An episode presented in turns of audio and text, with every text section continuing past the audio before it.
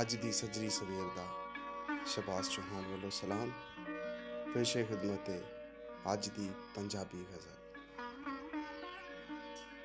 ਲੋਕੀ ਕਹਿੰਦੇ ਨੇ, ਉਹ ਏਡੀ ਸੋਹਣੀ ਨਹੀਂ। ਲੋਕੀ ਕਹਿੰਦੇ ਨੇ, ਉਹ ਏਡੀ ਸੋਹਣੀ ਨਹੀਂ। ਮੈਂ ਕਹਿਣਾ ਕੋਈ ਉਹਦੇ ਵਰਗੀ ਹੋਣੀ ਨਹੀਂ। ਇੱਕੋ ਬੁੱਤ ਬਣਾਇਆ ਉਹਦਾ ਮੌਲਾ ਨੇ। ਉਹ ਮਿੱਟੀ ਮੁੜ ਫੇਰ ਫਰਿਸ਼ਤਿਆਂ ਗੋਣੀ ਨਹੀਂ। ਹੁਣ ਨਹੀਂ, ਫੇਰ ਨੇ ਪਿਆਰ ਪਰੋਲੇ ਕੁੜੀਆਂ ਨੇ। ਢਾਕ ਤੇ ਪਾਣੀ, ਸਿਰ ਤੇ ਮਿੱਟੀ ਢੋਣੀ ਨਹੀਂ।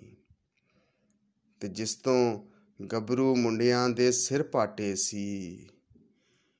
ਪਿੰਡ ਵਿੱਚ ਆਈ ਮੁੜਿਓ ਫੇਰ ਪਰੌਣੀ ਨਹੀਂ।